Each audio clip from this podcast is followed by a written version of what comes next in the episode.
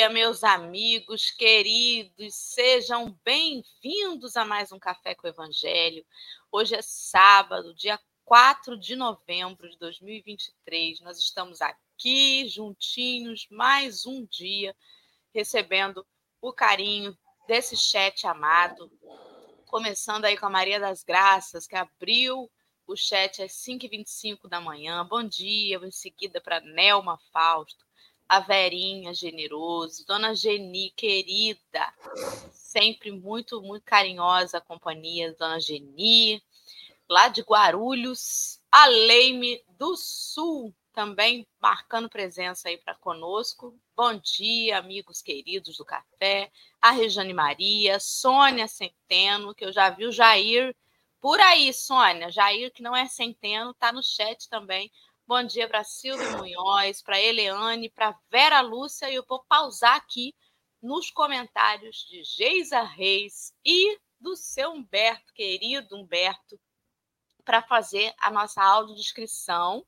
Vou dar uma pausa nos comentários para abraçar também os nossos amigos deficientes visuais que escutam o programa, mas não veem a tela, ou mesmo você que acompanha pelas redes de podcast, né? O Café também está lá no Deezer, no Google Podcast, no Spotify e tantos outros locais onde tem a transmissão do áudio.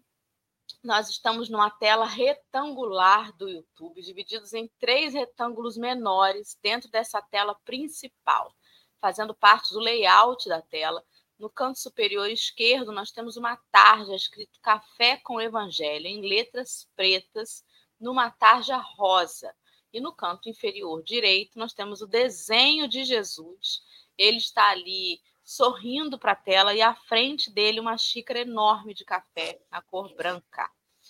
E estamos divididos em 3 retângulos menores, né? Como eu disse, na tela principal, 2 acima e um centralizado abaixo. Eu sou a Dora, estou no primeiro retângulo, no canto superior esquerdo. Eu sou uma mulher branca, de cabelos com mechas loiras. Ele está preso num coque para trás da cabeça. Estou usando uma blusa de cor clara com a golinha, assim, o viés da blusa, numa cor preta. Sentada numa cadeira gamer preta e o fundo da minha tela, à esquerda, uma parede cinza, à direita, uma parede branca, com alguns objetos abaixo e um pedacinho de um violão pendurado. Ao meu lado, no canto superior direito, está a Lê, que é uma mulher branca de cabelos grisalhos. Ele está liso, batendo ali na altura do ombro. Ela usa um óculos de grau, de armação redonda, com a ponta mais fininha. Ela veste uma camisa na cor branca. E o fundo da tela da Lê é uma parede branca à esquerda, com alguns enfeites pendurados, um semicírculo amarelo ao fundo, representando um sol, e à direita um armário em madeira. Abaixo de nós está o nosso convidado de hoje, que é o Carlos Alberto Leme. O Carlos é um homem branco, ele tem os cabelos bem curtinhos, grisalhos, né? Com a testa um pouco calva na frente. Ele usa barba e bigodes espessos, grisalhos. Está vestindo uma camisa numa cor azul. O fundo da tela do Carlos é não sei se é a camisa que é azul ou se é a cadeira onde ele está encostado, né? Para mim, ele parece a azul. Camisa. E o fundo da tela do Carlos, à esquerda, é uma parede branca. À direita, uma cortina branca, tampando uma janela. E assim nós estamos dispostos aqui na telinha, recebendo o carinho de todos os amigos aí do chat para começar esse sábado, mais uma vez, com muito estudo. Bom dia, Lê. Bom dia, pessoal. Espero que todos estejam bem, curtindo esse feriado prolongado, esse feriado que dá para descansar, dá para a gente pensar, dá para a gente fazer de pouquinho de tudo. Tudo que está atrasado, a gente pode tentar aí, né? Correr atrás, mas é uma alegria chegar nesse sabadão aqui, nesse Café com o Evangelho, e com um novo convidado que veio aqui no café, aceitou o convite para nesse sábado de um feriadão, né, estar conosco. Então, seja muito bem-vindo, Carlos, muito obrigada, né, por estar aqui conosco, por ter aceito o convite. Então, se apresente para esse pessoal que está no chat, que já está desde cedinho esperando para te ver também. Se apresente, diga de onde o Carlos é, pode falar um pouquinho de você, por favor. Bom dia a todos, aqueles que nos estão acompanhando. Primeiramente, quero agradecer aqui agora formalmente, né, o convite, o honroso convite. Participar de um programa como esse é sempre uma alegria, porque nos dá, né, a oportunidade de conversar sobre os valores superiores da vida, da existência. E me parece ser aquilo que realmente falta, né, nos dias que correm, esse momento de reflexões profundas, né, interiores. Bem, eu sou Carlos, né, tá aí o meu nome na tela, Carlos Alberto. Eu moro aqui em Bauru já há algum tempo, já há umas 3 décadas, não sou natural daqui da cidade, mas passou a ser a minha segunda cidade, né? Os filhos todos cresceram por aqui, enfim, e estou aqui. Participo do Centro Espírita Chico Xavier, aqui em Bauru, coordeno lá um estudo sobre o Livro dos Espíritos, então é a oportunidade que nós temos, né, de estar aí divulgando a nossa doutrina, e, ao mesmo tempo, procurando compreender um pouco mais, né, desses maravilhosos ensinamentos que os Espíritos nos trazem.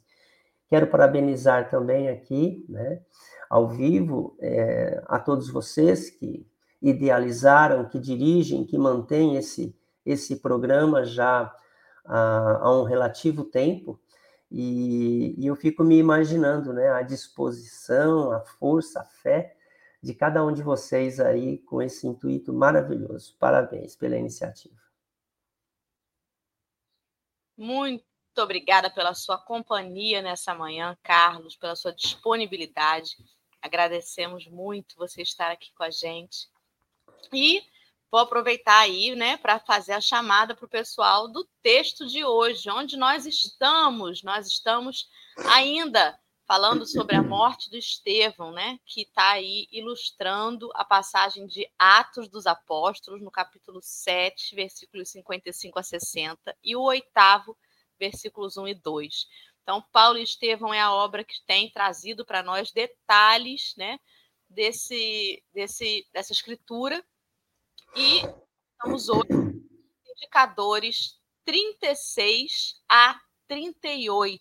Então, utilizamos o site da Bíblia do Caminho para facilitar a organização, né, do texto, porque ele está ali dividido nesses indicadores. O link para acessar está na descrição do vídeo, ou dá um Google aí e coloca lá A Morte de Estevão, Bíblia do Caminho, que você vai encontrar a página também. Então, meus amigos, feito o convite para todos estarem com a gente, vou pedir a Alessandra para fazer a prece inicial, por favor. Vamos rezar, vamos orar, vamos nos colocar em conexão com esse Pai, com esse Deus e com Jesus, né, que tantos ensinamentos nos trouxe. Agradecendo a Jesus, agradecendo ao Pai pela oportunidade da vida, mas também pedimos, Senhor Jesus, que você possa proteger o nosso país, que de um lado tem água em abundância, que chega até a provocar estragos. E no outro, falta tanta água que também causa estragos. Senhor Jesus, que a sua força, que a sua luz, que consegue manipular os fluidos, que consegue manipular os fluidos da natureza, possam equilibrar esse sistema que nós temos aqui, para que as pessoas possam ter o que comer, possam ter o que beber, possam ter onde morar. Né? Eu estou falando dessas intempéries que têm acontecido na nossa região norte, na região sul do nosso país. Que o Senhor Jesus, que a gente sabe que está no controle de tudo, possa amenizar as dores, trazer alento e trazer o conforto necessário a todos aqueles que passam pela dificuldade, Senhor. E que isso também estenda a cada um de nós, que também passamos por dificuldades, mesmo que não estejamos sobre as intempéries do clima. Então, pedimos, Senhor Jesus, que o café de hoje nos sirva de conforto, de estímulo, sobretudo de muito aprendizado que ainda precisamos. Nos abençoe, Senhor Jesus, e nos permita iniciar neste sábado mais um Café com o Evangelho na sua proteção. Que assim seja. E assim vai ser, com certeza, né? Então, eu vou colocar na tela agora o texto de hoje. O nosso amigo Carlos vai fazer a leitura. Carlos, eu vou acompanhar aqui a velocidade do teleprompter de acordo com a sua velocidade de leitura. Fique tranquilo, tá? E aí, finalizando, a gente volta à configuração anterior para a gente começar a bater um papo. Pode começar. Ok. Observando-a naquela generosidade humilde, o moço de Tarso teve ímpetos de estreitá-la ao coração, como se o fizera a uma criança. Quis avançar, apertá-la contra o peito, cobrir-lhe de beijos a fronte bondosa e inocente. Súbito, porém, vieram-lhe à mente os seus títulos e atribuições. Via Jerusalém revoltada, tisnando-lhe a reputação de amargas ironias.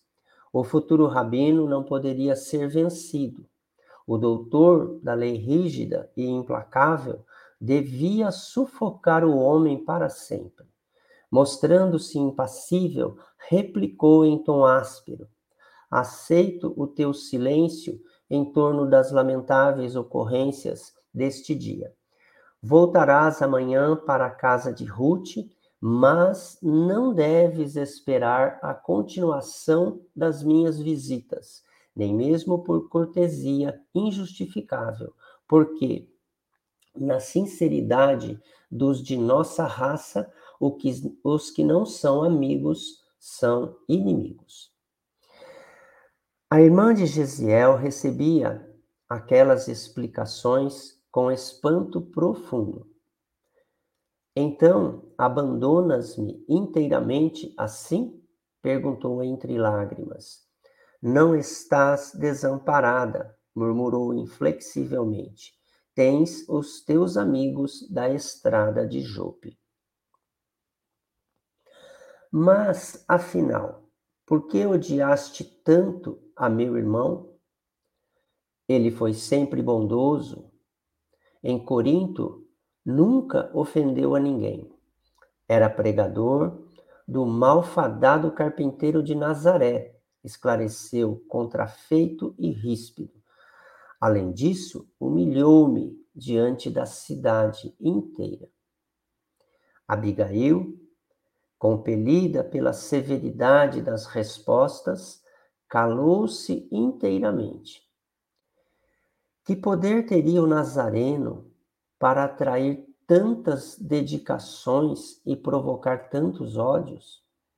Até ali, não se interessara pela figura do famoso carpinteiro que morrera na cruz como um malfeitor. Mas o irmão lhe dissera ter encontrado nele o Messias. Para seduzir um caráter cristalino como Gesiel, o Cristo não poderia ser um homem vulgar. Lembrava o passado do irmão para considerar que, no caso da rebeldia paterna, conseguira manter-se acima dos próprios laços do sangue para admoestar o genitor amorosamente. Se tivera forças para analisar os atos paternos com o preciso discernimento, era preciso que aquele Jesus fosse muito grande para que a ele se consagrasse, oferecendo-lhe a própria vida ao recobrar a liberdade.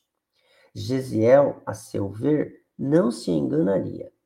Conhecendo-lhe a índole do berço, não era possível que se deixasse iludir em suas convicções religiosas. Sentia-se agora atraída para aquele Jesus desconhecido e odiado injustamente.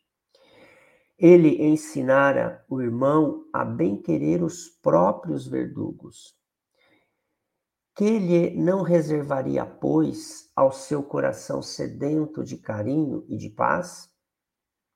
As últimas palavras de Gesiel exerciam sobre ela uma influência profunda. Tá aí. Essa leitura, né, esse trecho desse maravilhoso livro, e que nos traz profundas reflexões. Aliás, o livro todo, né, é um convite. Aliás, eu digo até que para aqueles que estão a caminho, como os do caminho, né, daquela época, aqueles que já se percebem a caminho, porque ecoa já dentro de si, né, esse chamamento. Então, esses que verdadeiramente se percebem como estando a caminho, essas palavras, mais do que um convite, acaba sendo uma convocação, né, a essa reflexão de ordem superior. E não foi diferente ali na passagem, né, desses três itens que nós estamos vendo no dia de hoje. A própria doçura, vamos dizer assim, né, de Abigail. Por outro lado, a firmeza de uma fé, né, que o próprio Espiritismo nos propõe, né, uma fé inabalável. E nós vimos essa fé ali no Gesiel, enfim, né, naqueles momentos de tortura, de apedrejamento. E, por outro lado, nós vimos ainda, né, a prevalecência de um orgulho, de uma vaidade muito grande. Então, me parece que nós temos ali a suavidade, a fé inabalável e também o orgulho, né? Três momentos distintos nessas três passagens desse livro. Vamos começar, então, a bater o papo aí, né?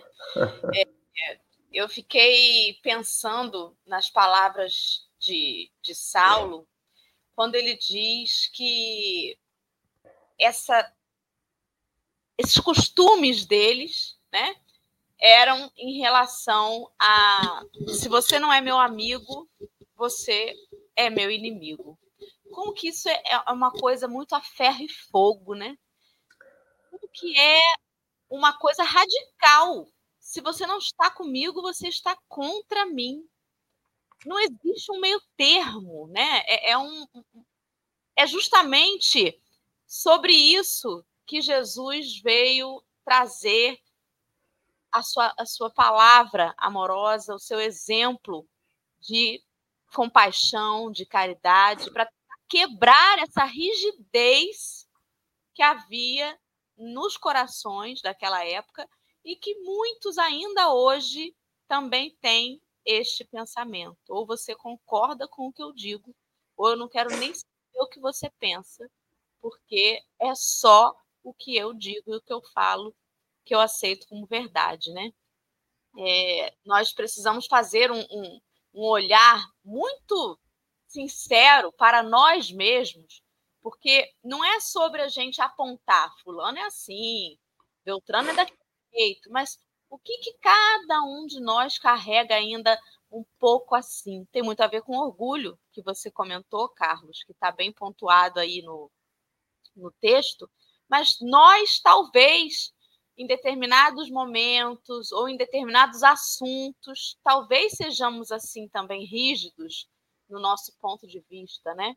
Por que muitas vezes nos incomoda tanto a contrariedade, sermos contrariados, né? Hoje em dia fala-se muito sobre a educação de crianças com um olhar um pouco mais compreensivo, porque até para o tratamento das crianças, até bem pouco tempo ainda era muito assim, né? Escuta calado, porque manda quem pode e obedece quem tem juízo.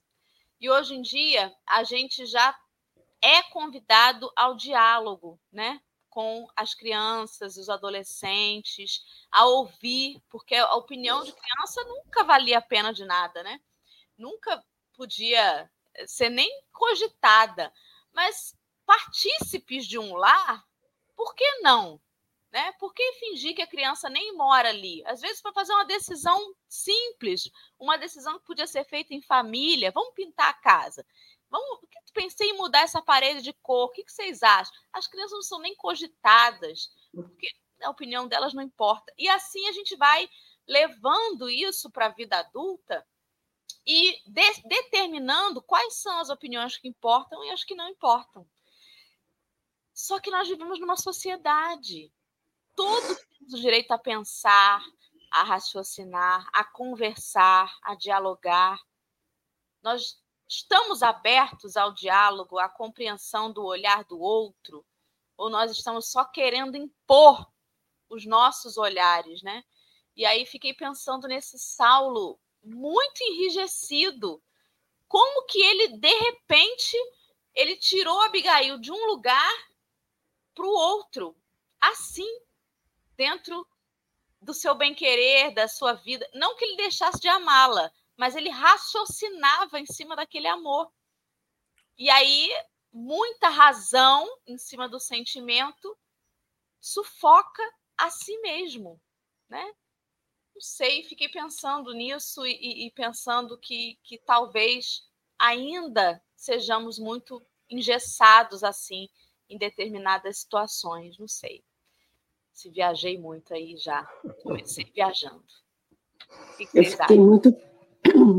Eu fiquei muito presa, me chamou muita atenção a primeira frase que Emmanuel descreve no texto, que ele, dessa parte que ele fala assim, observando-a naquela generosidade humilde. Então, eu fiquei imaginando, né, essa menina, 18 anos, né? Essa menina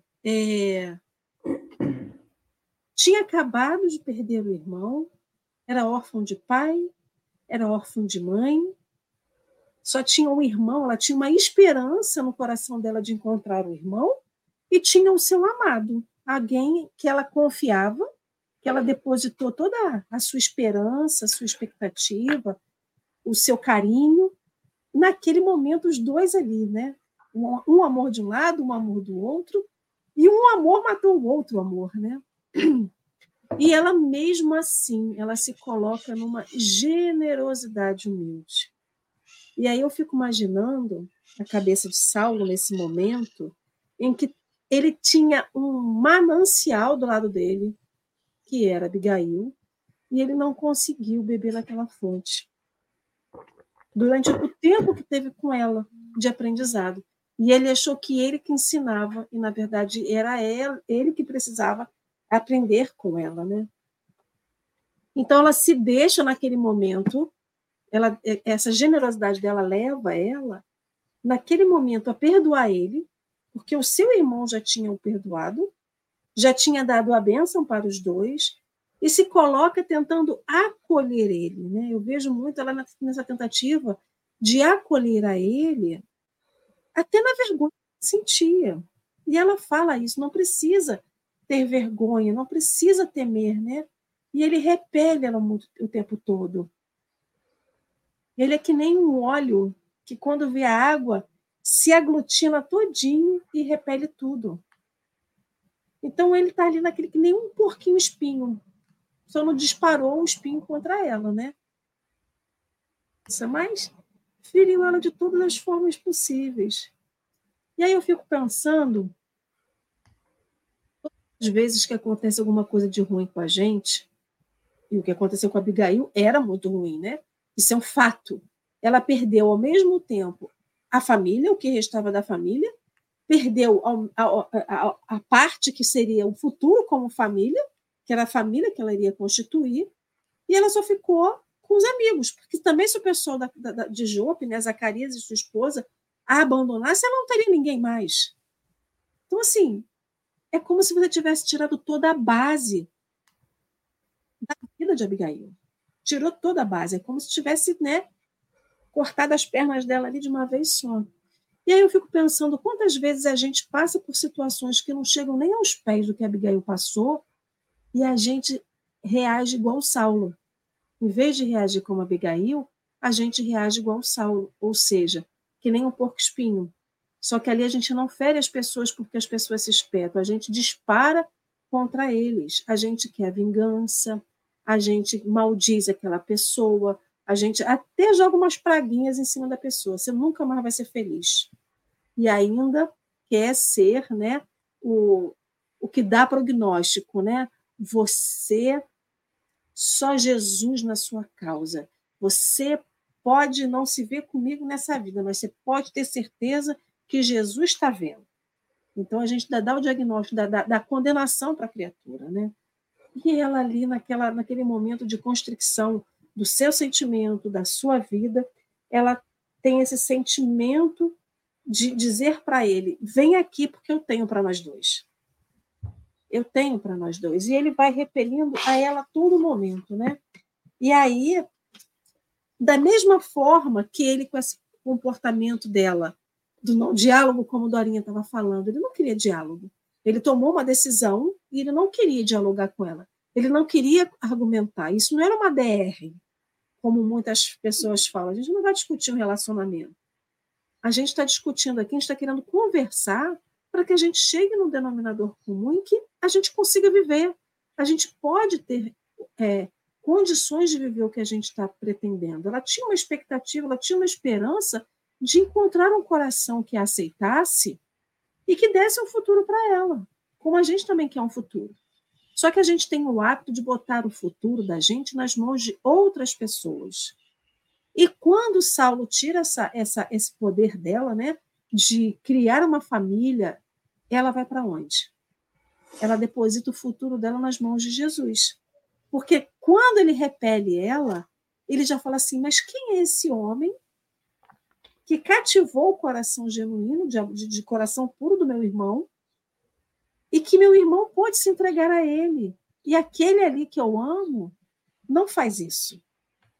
Então, ao mesmo tempo que a gente bota as nossas vidas, a expectativa de vida futura, nas mãos de outra pessoa, eu só vou ser feliz se eu encontrar um companheiro, se eu encontrar uma companheira, se eu for mãe, se eu conseguir um emprego dos sonhos, se eu comprar isso, se eu comprar aquilo. Então, a gente bota muito a nossa felicidade em alguma coisa ou em alguém. E o que a Abigail faz? Eu vou... Despertou nela naquele momento por que Jesus era esse homem que despertava o amor em muitos e o ódio em tantos outros muitos, né? E ela vai justamente buscar o que ela faltava a ela, que era a família, que era o amor, que era o carinho, que era o aconchego, que era o consolo, nas mãos de Jesus.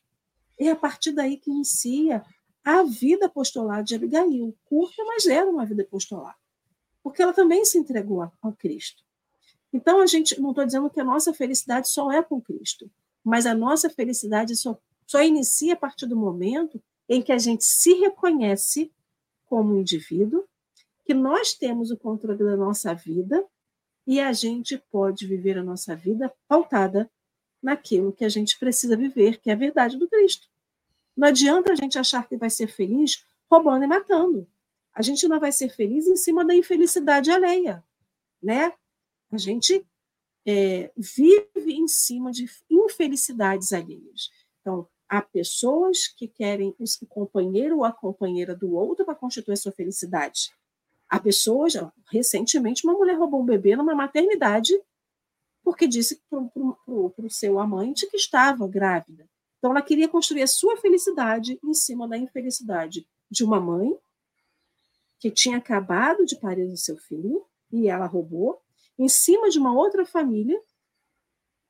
Tudo bem que o homem também tem a sua responsabilidade, ninguém está dizendo isso, né? Mas é sobre a gente construir a nossa vida em cima da infelicidade alheia. E aí, como que a gente pode? Eu não posso ser uma pessoa verdadeiramente feliz com Cristo em cima disso, né? Então, eu fico vendo a Abigail nessa mulher que tanto queria expectativa do seu coração amoroso, né, para com seu irmão, para com seu amado, para com a vida, e ali naquele momento ela entrega Cristo. Ela passa a querer conhecer o Cristo. Ela passa a querer conhecer o que modificou no seu irmão, e ela também queria ser modificada. Então, essa foi a minha viagem, que eu acho que foi, né, bem grande, mas é sobre a gente, essa generosidade, né? E eu estava vendo aqui, essa generosidade de Abigail, ela estava se desprendendo do seu sentimento, de si mesma, para com Saulo. Naquele momento, ela não queria mais pensar em ela, ela pensava em Saulo. Por que você odeia o meu irmão? Então, como que você pode, nesse momento em que você se despede, e ela fala, o cadáver dele está aqui. Ele estava ali naquele momento ainda, né? Então, ela assim, fale comigo, converse comigo, né? E ele se recolhe.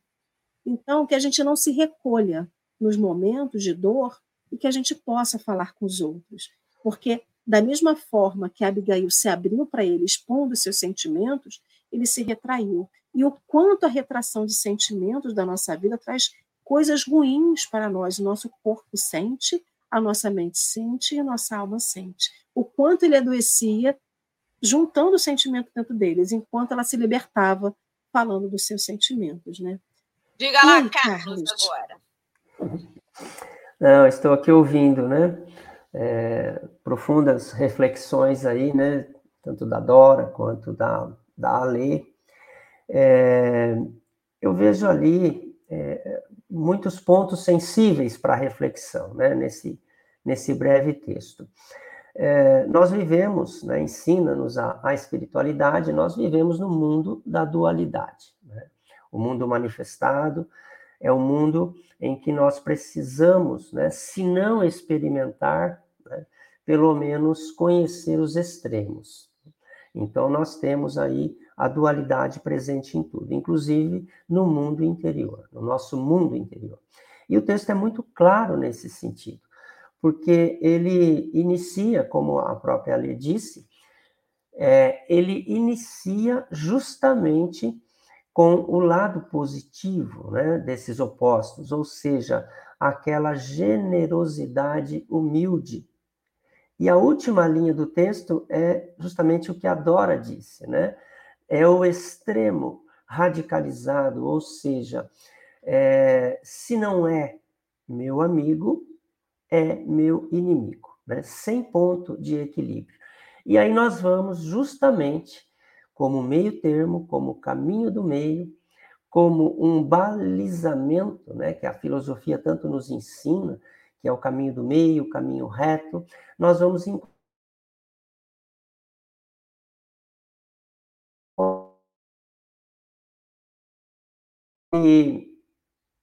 Caiu? Não, né? Travou aí um pouquinho quando você dizia sobre o caminho reto. Eu acho que você voltou. Isso, exatamente. Eu falava dos extremos, né? Nós temos no início, primeira linha do texto, aí os valores, né, profundos da alma que nós precisamos desenvolver, a humildade, generosidade. E lá no outro extremo, justamente aquilo que nós temos de abandonar, né? Que é o radicalismo, aquela posição inflexível, muitas vezes movida pelos costumes, né? É mesmo um atavismo que todos nós trazemos, não só como individualidade, mas como humanidade. A humanidade tem ainda, né, esse karma a ser vencido, aliás, como propósito da sua própria existência, que é caminhar da ignorância, né, aqui no sentido de não saber, é o que a palavra nos propõe, para a sabedoria, não só o conhecimento, mas a sabedoria. Então, nós temos no texto ali, principiando, né, com o amor crístico, a generosidade, a humildade, expressada ali por esse espírito, né, Abigail, e do outro extremo, justamente, aquela rudeza de espírito, né, que nós vamos encontrar em Saulo, né? Ou seja, se não é meu amigo, é meu inimigo, sem qualquer equilíbrio, né?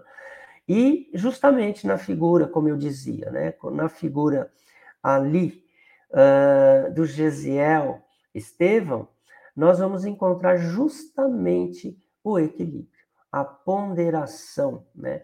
Ainda que isto, né, esteja me ocorrendo, da forma como está ocorrendo, eu não maldigo aquele ou aqueles que são os meus verdugos. Muito pelo contrário, né? Eu dispenso a eles o amor, né? Como se ele dissesse, né? Dispenso a eles o amor justamente porque atuam, porque militam dentro ainda de um espectro de ignorância, né? Como aquele que desconhece os valores imperecíveis e as beatitudes que as luzes celestes podem nos oferecer. Então, vejo dessa forma, dentro desse mundo de dualidade que nós vivemos, nós precisamos estar atentos, então, é necessário, sim, que conheçamos, né, esses dois lados, mas a flexibilidade, como nos diz o Espírito Hamed, precisa permear toda a nossa jornada, todo o nosso processo de reflexão. De forma que, diz esse mesmo Espírito, né, nós, aliás, muito sabiamente, ele nos diz que nós precisamos, né, nessa jornada da ascese espiritual, nós precisamos ser sempre definidos, porém jamais definitivos, né? Então, é muito profundo isso. Muito bem. E eu fiquei pensando em relação ao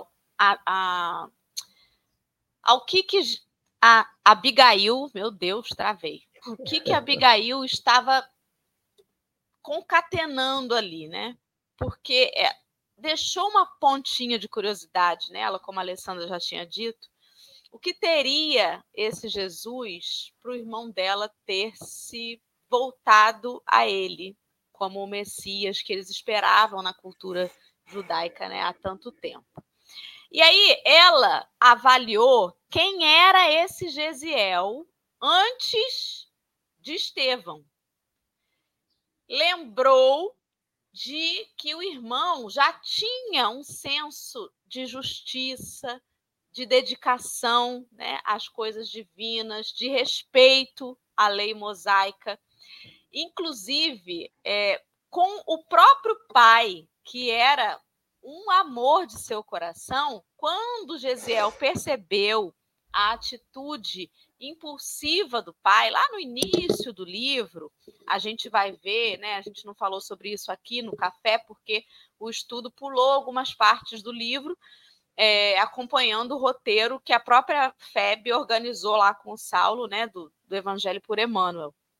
Mas lá no início do livro, a gente vê que o pai de Abigail e Gesiel, ele era uma criatura impulsiva, né? Ficou muito chateado com uma determinação lá, e, enfim, ele foi condenado. Eu não vou dar muito spoiler para o pessoal que não leu, para poder ter curiosidade de ir lá ler, né? De ir lá ler. E num belo dia ele ficou com muita raiva. Quando ele estava chegando em casa, ele pôs fogo na casa lá de uma das pessoas que tinha envolvimento com a condenação que ele sofreu. E aí ele percebeu, depois que passou aquele momento de ira, de raiva, a bobagem que ele tinha feito. E por conta deste ato impensado, né, ele acabou indo à morte, porque foi descoberto, enfim, tudo aquilo. Mas Gesiel teve ali o discernimento de dizer: pai, não tem como dizer que você fez uma escolha acertada, né? Porque às vezes a gente ama muito alguém e acha que precisa passar a mão na cabeça, que precisa cobertar, que precisa, né, diminuir a responsabilidade, né? A Alessandra, muito minha amiga, aí fez uma bobagem, eu digo assim: ah, não, mas você está certa, você agiu por impulso, mas você está completamente certa, afinal de contas, fizeram com você, tinha mais a que revidar mesmo. Não! Você ama, mas você é fiel à justiça, à lei de Deus. Então, com muito amor, mas você vai saber separar o que é de Deus e o que é do homem, o que está certo, o que não está certo, não está certo. Não tem exceções, né? A lei é essa, mas se é com o meu pai, aí eu abro uma brecha na lei. Então, a Abigail lembrou da atitude de Gesiel com o pai, lembrou que ele foi até as últimas consequências para estar junto daquele pai naquele momento, reconhecendo que o pai havia se equivocado, mas sendo fiel a ele ali. E aí ela começa a pensar que, assim, Gesiel sempre se mostrou muito fiel à justiça, aos valores. Não seria qualquer coisa que tiraria ele desse rumo. E aí eu fico pensando o quanto é importante a gente, nas nossas atitudes pequenas do dia a dia, procurar ser vigilante e coerente com as leis de Deus. Porque no momento em que nós formos chamados ao testemunho, cada pequeno passo até ali vai ser importante para aqueles que nos observam. Todos nós somos observados o tempo todo. A gente pode achar que não, eu nem sou expositor, eu nem tenho nenhum cargo, eu nem tenho rede social, ninguém me observa, ninguém sabe quem eu sou, sabe. Seu vizinho te observa, seu filho te observa, todo mundo observa. E aí, uma das coisas piores para Jesus não é quem não conhece o Cristo, é quem acha que conhece. Se você acha que conhece, você mistura os seus equívocos com o que você acha que conhece o Cristo, e aí você é uma antipropaganda do cristianismo. Isso é muito sério, né? Então, se a gente se abre para conhecer Jesus, é preciso que a gente vá moldando as nossas escolhas, as nossas atitudes, numa coerência com aquilo. Porque nós estamos sendo observados o tempo todo. O tempo todo. Se eu vou para a casa espírita, mas eu sou um sujeito que sou engessado, sou grosso, que maltrato as pessoas, aí eu convidei Carlos, vamos, Carlos, comigo para a casa espírita, ele vai olhar e dizer, eu vou nada? Dora é grossa pra caramba, Dora trata mal todo mundo, eu vou nada nessa casa espírita? Eu frequento a casa espírita e tá assim? Imagina se eu vou. Você vira uma antipropaganda da coisa. Então, como é importante cada passo que a gente dá para a nossa credibilidade, não que a gente precise convencer alguém, mas nós somos instrumentos, nós somos co-criadores, nós somos partícipes, senão não estaríamos nem aqui estudando. Tem gente que tem vergonha de dizer que é discípulo. Não, eu não sou discípulo do Cristo. O discípulo é um aprendiz. Para ser aprendiz, você tem que estar na condição de humildade, de saber que não sabe, que é aluno, que está aprendendo. Mas que tipo de aluno eu quero ser? Eu quero ser um aluno que vai para a aula só para não ganhar falta ou eu quero estar lá de fato aprendendo? O nosso entusiasmo, o nosso bem viver é o que vai ser, de fato, o exemplo do Evangelho que pode cativar um outro coração. Ela esteve com Estevão pouquíssimo tempo, depois da transformação, né, Gesiel e Estevão, pouquíssimo tempo. Ele não teve tempo nem de dizer a ela, eu li um papiro que falava sobre as bem-aventuranças. Ele nem falou com ela sobre o que ele leu, o que ele soube, o que ele aprendeu de Jesus. Mas ele mostrou a ela, na sua atitude, de que estava ali sem o menor rancor com Saulo, que havia sido a causa, né, dele ter chegado naquele momento. Ele exemplificou para ela o perdão e isso foi o suficiente para acender nela a chama de que tem algo ali. Muito mais do que ele dizer a ela, decorado tudo que ele leu sobre o Cristo até então. O como ele agiu foi o que de fato despertou nela, né, essa curiosidade de querer conhecer também esse Cristo. Por quê? Ela já conhecia como era ele, e ela ainda viu nele um Gesiel renovado, ainda mais voltado para o amor. Ou seja, ela viu um Gesiel que partiu, que também era judeu como Saulo, né? Que partiu daquele, se não é meu amigo, é meu inimigo, para um Gesiel cristão, de que não existe um inimigo para o discípulo de Jesus. É. Sei lá, eu fiquei muito prolixa, não sei se eu consegui passar o que eu pensei, mas já vou deixar como considerações finais aí. Então, enquanto você falava e durante a leitura do texto pelo Carlos, eu fiquei pensando um pouquinho no que você falou, mas principalmente como a gente se equivoca com as pessoas. A gente acha que conhece as pessoas e, na verdade, não conhece. E o incrível é que a Abigail ela conhecia tão intimamente o seu irmão, o seu coração, a sua honradez, a sua honestidade, a sua verdade, que ela, em momento nenhum, ela questionou por que que ele se entregou a Jesus. Ah, esse cara seduziu meu irmão, ele usou de falso testemunha ali com meu irmão e seduziu meu... Em momento nenhum, ela desconfiou, ela não acreditou que a conversão de Gesiel, né, que a conversão de Estevão, tivesse sido genuína por aquele Jesus. E aí eu fiquei pensando em como que a gente se equivoca com as pessoas e como a gente não conhece as pessoas, né?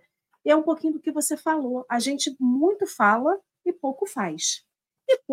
E outros nada fala e muito faz. E aí, como a gente não conhece as pessoas? Ou a gente acha que conhece e fala assim, nossa, a Dora nunca seria capaz disso. Então, quando a gente tem um nível de intimidade, de amizade com as pessoas, a gente consegue reconhecer e dizer assim, não. Se alguém chegasse para mim hoje e falasse assim, olha, Dora passou na rua e roubou o meu gato, eu acreditaria que ela talvez tivesse pego o gato enganado.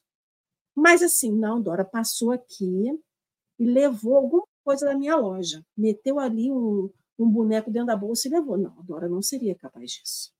Então, quando a gente se equivoca com as pessoas, mas o quando também a gente joga pessoas no fogo, porque a gente desconfia de tudo e a gente não confia nas pessoas, né? Então, naquele momento, a Abigail ela não jogou Gesiel no fogo, ela não desconfiou dele e não desconfiou de Jesus, porque ela o conhecia. Então, como que a gente tem os nossos processos de amizade, de família, e no primeiro momento a gente joga alguém no fogo? O que é isso, se jogar no fogo?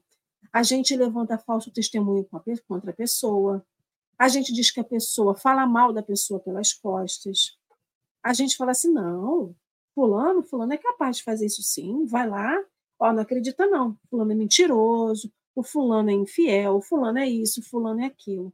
Então, o quanto essas relações pessoais elas são necessárias, já diz lá no Livro dos Espíritos, que a gente vive na lei de sociedade, a gente precisa do outro para crescer, a gente precisa do outro para testar aquilo que a gente diz que aprendeu, e a gente não cresce sozinho, a gente não evolui sozinho. Nós somos indivíduos que reverberam no coletivo.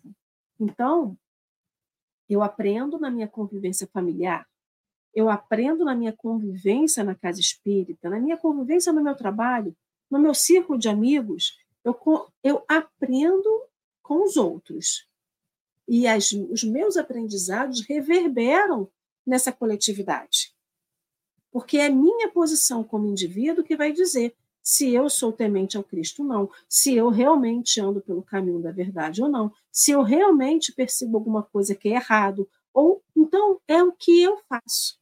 E naquele momento, entre Abigail, Estevão e Saulo, ela já conseguia discernir o caráter de cada uma daquelas pessoas.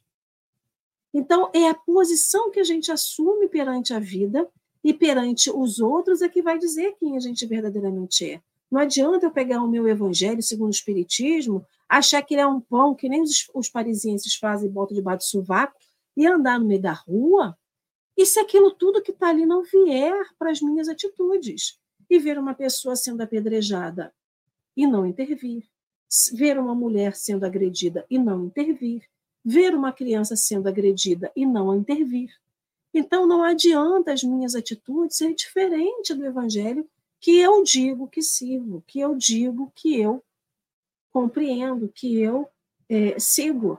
Então, aquele momento, Abigail via coerência entre as atitudes do seu irmão, as atitudes pretéritas, as atitudes atuais, e já plantava nela uma semente de querer.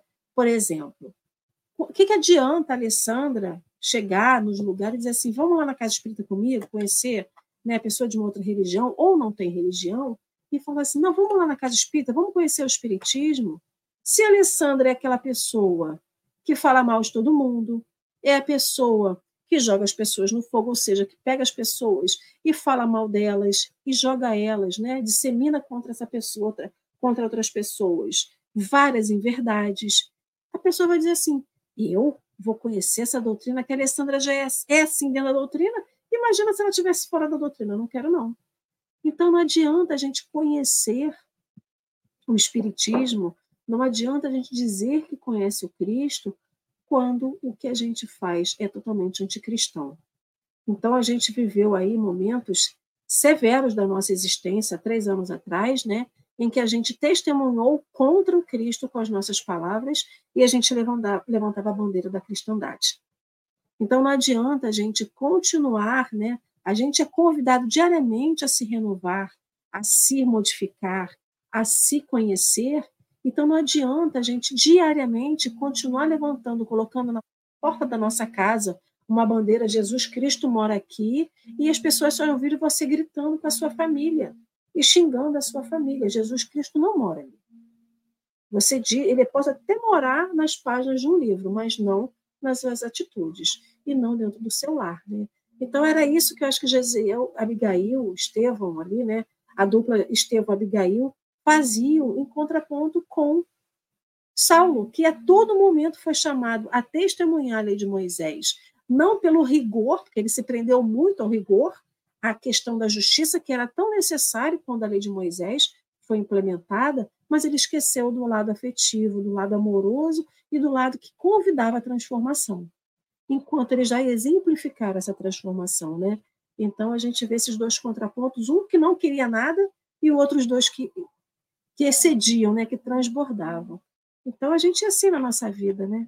Que a gente possa transbordar e não ser tão rigoroso. A gente se prende tanto no rigor da lei que esquece de ser amoroso, como a lei nos chama, não é isso, Carlos? Então, deixo você então com as suas considerações finais para a gente e já agradecendo a sua presença aqui. Ok, eu ficaria aqui só ouvindo, né? Mas como me cabe também, são pontos assim cruciais, né? Desse breve texto aí que nós estamos estudando e essa identificação que Abigail, né, extrai do comportamento do seu irmão, é justamente um ponto também para que nós consideremos e passemos a refletir sobre ele. Como a Ale disse, realmente a religiosidade, não estamos falando de religião, estamos falando de religiosidade, ela é um processo não exterior, né? Ela não é um processo exterior, ela é, acima de tudo, uma realização interior. Então, em matéria de evolução espiritual, há necessidade que tudo aquilo que se busca seja realizado interiormente. Portanto, não é um trabalho de mera intelectualização, mas sim de realização. É preciso que haja uma edificação, uma construção nos campos da própria alma. E é isso que os primeiros cristãos, né, quando nós observamos a igreja primitiva, logo após o advento da crucificação, nós vamos justamente identificar isso. Aquilo que Emmanuel, né, o Espírito Emmanuel, sempre nos conclama, no sentido de que nós precisamos sim conhecer o Evangelho, precisamos estudar o Evangelho, mas fundamentalmente nós precisamos ser o próprio Evangelho, que é justamente o que Estevão demonstrou, não só naquele momento, né, mas principalmente naquele momento, justamente conhecer dentro de si mesmo essa semente maravilhosa que é justamente o evangelho deixado por Jesus. E a identificação que Abigail faz, né, considerando todo o que ela conhecia, ou melhor, tudo o que ela conhecia de seu irmão, e ela passou a refletir em si mesma, como que o meu irmão, né, é uma pessoa da forma como eu o conheci, como ele sempre foi, como que ele se sentiu atraído, né, por essa por esses ensinamentos de Jesus, então aquilo tocou-a profundamente, até porque ela, dali em diante, passou também a alimentar o firme propósito de conhecer igualmente a esse Jesus, né, que o irmão dela acabou entregando a própria vida.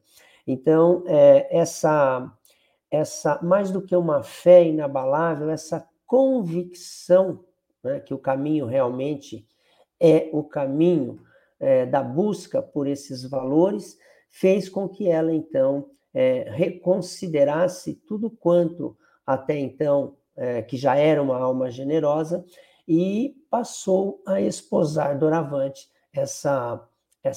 esse modus de vida, né, que o Evangelho nos oferece. E Saulo, né, por sua vez, ainda, né,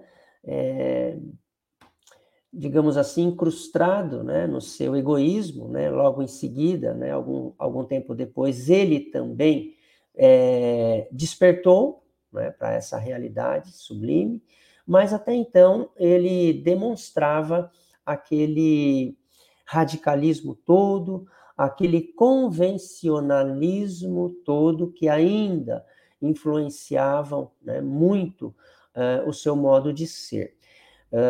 Nós sabemos que a matéria, né, ela influencia, né, sobre o espírito. Isso, o próprio Livro dos Espíritos nos informa sobre isso. E nós precisamos, aos poucos, irmos desvencilhando-nos dessa influência, né, partindo firmemente na direção daquilo que é espiritual, né? Nós precisamos viver o céu, não depois, né? O céu precisa ser vivido agora, nesse momento. E é justamente o que nos propõe ali a figura de Estevão e da própria Abigail. Se nós tínhamos, né, como ciência da physis, como ciência da matéria, nós tínhamos anteriormente a figura do geocentrismo, né, desde a antiga Grécia, Aristóteles e tudo mais, que isso se firmou dentro, né, daquilo que se diz, né, que era o cristianismo, né, representado, enfim, né? Não vamos entrar nesse detalhe. Mas, enfim, aí a própria ciência da physis veio nos propor, né, algum tempo depois, alguns séculos depois, que realmente o geocentrismo precisaria ser descartado para que nós, então, né, voltássemos a nossa atenção para o heliocentrismo, né? Isso a própria ciência nos demonstra isso, muito bem. Mas a ciência, dentro da ciência do espírito, né, de uma forma generalizada, ainda não conseguiu demonstrar para o homem, né, que ele precisa abandonar o seu antropocentrismo, né? Então, nós precisamos fazer com que essa ciência do espírito nos reforme nesse sentido. Eu sei que nós estamos caminhando aqui para o final, né? E, então, eu quero dizer que esse texto precisaria, né, não só esse texto, mas o livro como um todo, né, precisaria realmente não apenas ser lido, mas porque me parece representar uma obra, né, quando considerado com a humildade necessária, né, com o coração livre do aprendiz, esse livro é uma obra não só de intelectualização, mas de uma profunda iluminação, né? Porque realmente ele irriga o nosso interior com essa luminescência divina, né? Essa luz imarcessível, né? Que não se apaga, que não emurchece, e que nos valoriza a caminhada na direção daquilo que é mais sublime, né? Daquilo que mais interessa a alma do buscador. É isso.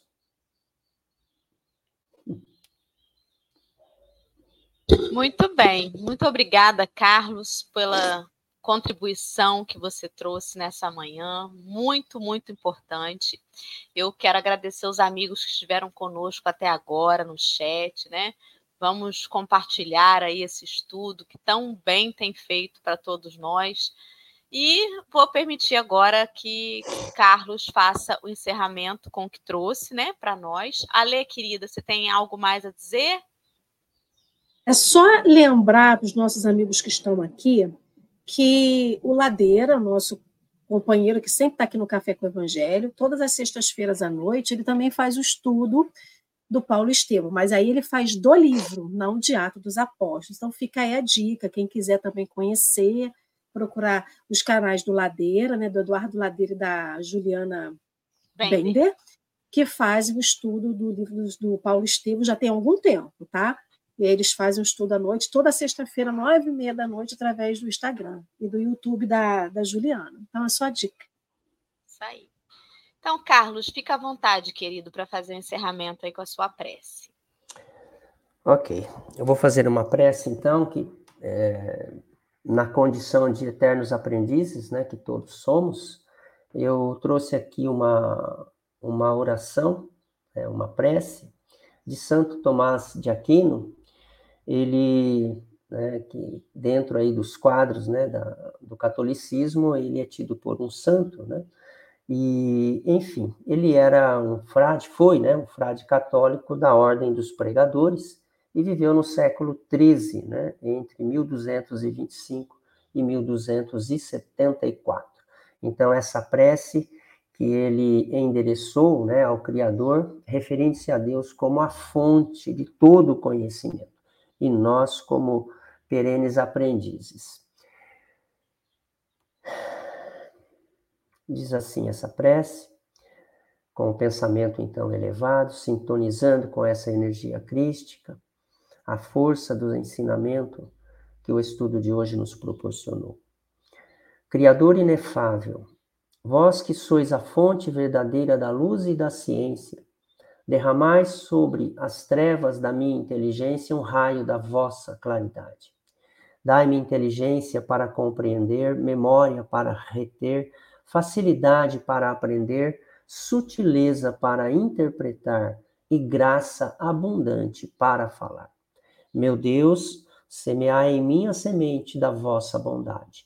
Fazei-me pobre sem ser miserável, humilde sem fingimento, alegre sem superficialidade, sincero sem hipocrisia. Que faça o bem sem presunção, que corrija o próximo sem arrogância, que admita a sua correção sem soberba. Que a minha palavra e a minha vida sejam coerentes. Concedei-me verdade das verdades, inteligência para vos conhecer, diligência para vos procurar, sabedoria para vos encontrar, uma boa conduta para vos agradar, confiança para esperar em vós, constância para fazer a vossa vontade. Orientai, meu Deus, a minha vida, concedei-me saber o que me pedis, e ajudai-me a realizá-lo para o meu próprio bem e de todos os meus irmãos. É isso, essa prece maravilhosa para todos nós, né, que também é um instrumento de reflexão. Nossa, lindíssima prece. Muito obrigada, Carlos. Fiquem com Deus. Amanhã é domingo e tem mais café, porque todo dia tem. Que bom. Beijo. Abraço a todos.